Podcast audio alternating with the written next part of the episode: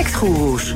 Ja, want het is dinsdag en bijna 9 uur, zo'n 10 minuten voor 9. Dus gaan we factchecken met onze eigen Frank Leeman. Nou, Frank, meteen met de deur in huis. Deze week een bericht over tegen van de appeloogsten, begrijp ik? Ja, precies. Afgelopen week was er een bericht, ik las het dan toevallig bij de NOS... dat Nederlandse fruittelers, van appels in dit geval... last hebben van een kever, de appelbloesemkever. En die kever die eet, zoals de naam al zegt... de appelbloesem van een appelboom op... waardoor die eh, bomen geen fruit meer leveren later in het jaar. En uh, in reactie op dat bericht zei Caroline van der Plas op uh, X, hè, voorheen Twitter, uh, zegt zij... en dan gaan we appels importeren uit een land... waar het middel tegen deze kever wel gebruikt mag worden. Mm, ja, dan zou je zeggen, er is zoiets als een leveling play, play, of level playing... de kever playing field in Europa. Klopt het wat ze zegt trouwens? Nou, met dit soort middelen en marktafspraken wordt het al heel snel complex. Dus ik sprak met Ron Mulders, voorzitter van de Nederlandse Fruittellersorganisatie. En heb eerst gevraagd, hoe zit het met dat level playing field? Dus het uitgangspunt, het Europese kader is wel uniform. Dat geldt in principe voor elke uh, lidstaat. Maar elke lidstaat mag het zelf van vervolgens invullen hoe zij dat gaan interpreteren. Dus er is altijd ruimte voor uh, eigen interpretatie van Europese regels. En dat zorgt ervoor dat er uh, mm -hmm. verschillen zijn tussen de verschillende lidstaten. Ja, dat klinkt niet mooi, hè? Verschillen tussen verschillende lidstaten. Dan zou je zeggen, dat is niet echt een sprake van een level playing field. Ja, inderdaad. En in dit geval betekent het dat de EU bepaalt of een middel überhaupt is goedgekeurd voor gebruik. En als het middel niet is goedgekeurd, dan mogen alle lidstaten het niet gebruiken.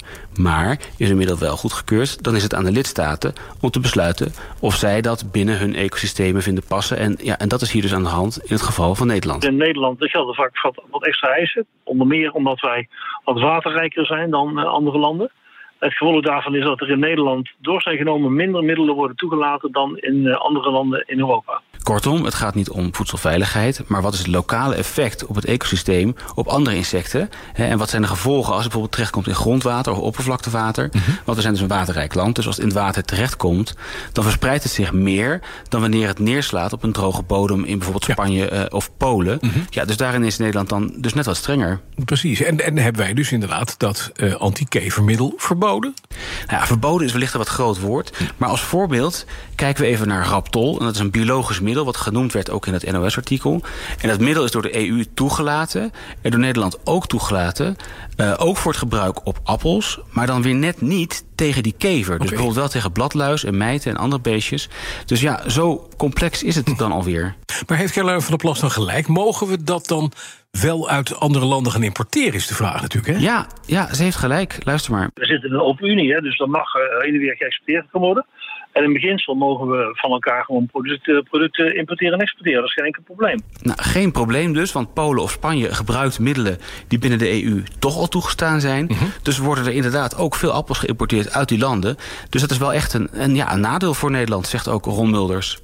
En als het om specifiek om appelbloesemkever gaat, dan zijn middelen toegestaan in uh, Europa, met name in Duitsland en België vergelijkbare middelen worden in Nederland niet toegestaan. Dan heb je dus echt letterlijk een concurrentienadeel. Ja, precies. Nou, dat begrijp ik. Maar Frank, hoe is het dan met import van ja, bijvoorbeeld uh, uh, appels uit Nieuw-Zeeland? Dus van buiten Europa bijvoorbeeld gesteld? Ja, dat gebeurt inderdaad. Hoor maar. Uit buiten Europa kunnen ook producten komen. Kan best wel zijn dat er meer middelen worden gebruikt dan in Europa toegestaan zijn. Die producten worden getest op residulevels.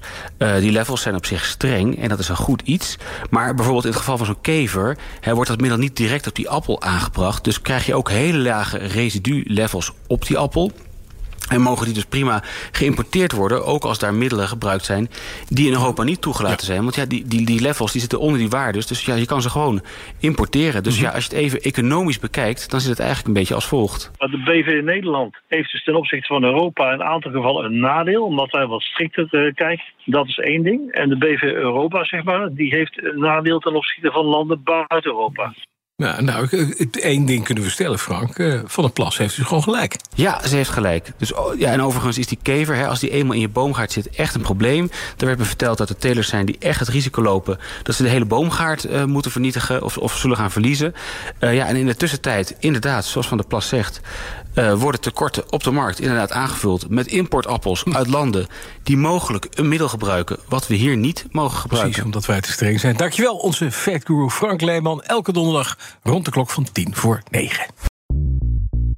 BNR ben je altijd als eerste op de hoogte van het laatste nieuws. Luister dagelijks live via internet. Jelle Maasbach. Wesley Weert. We zijn er voor je met het leukste, opvallendste, maar natuurlijk ook het belangrijkste nieuws. Tijdens de presentatie van die halfjaarcijfers toen die beurskoers in elkaar kukkelde. BNR Beurs. Voor de slimme belegger. Blijf scherp en mis niets.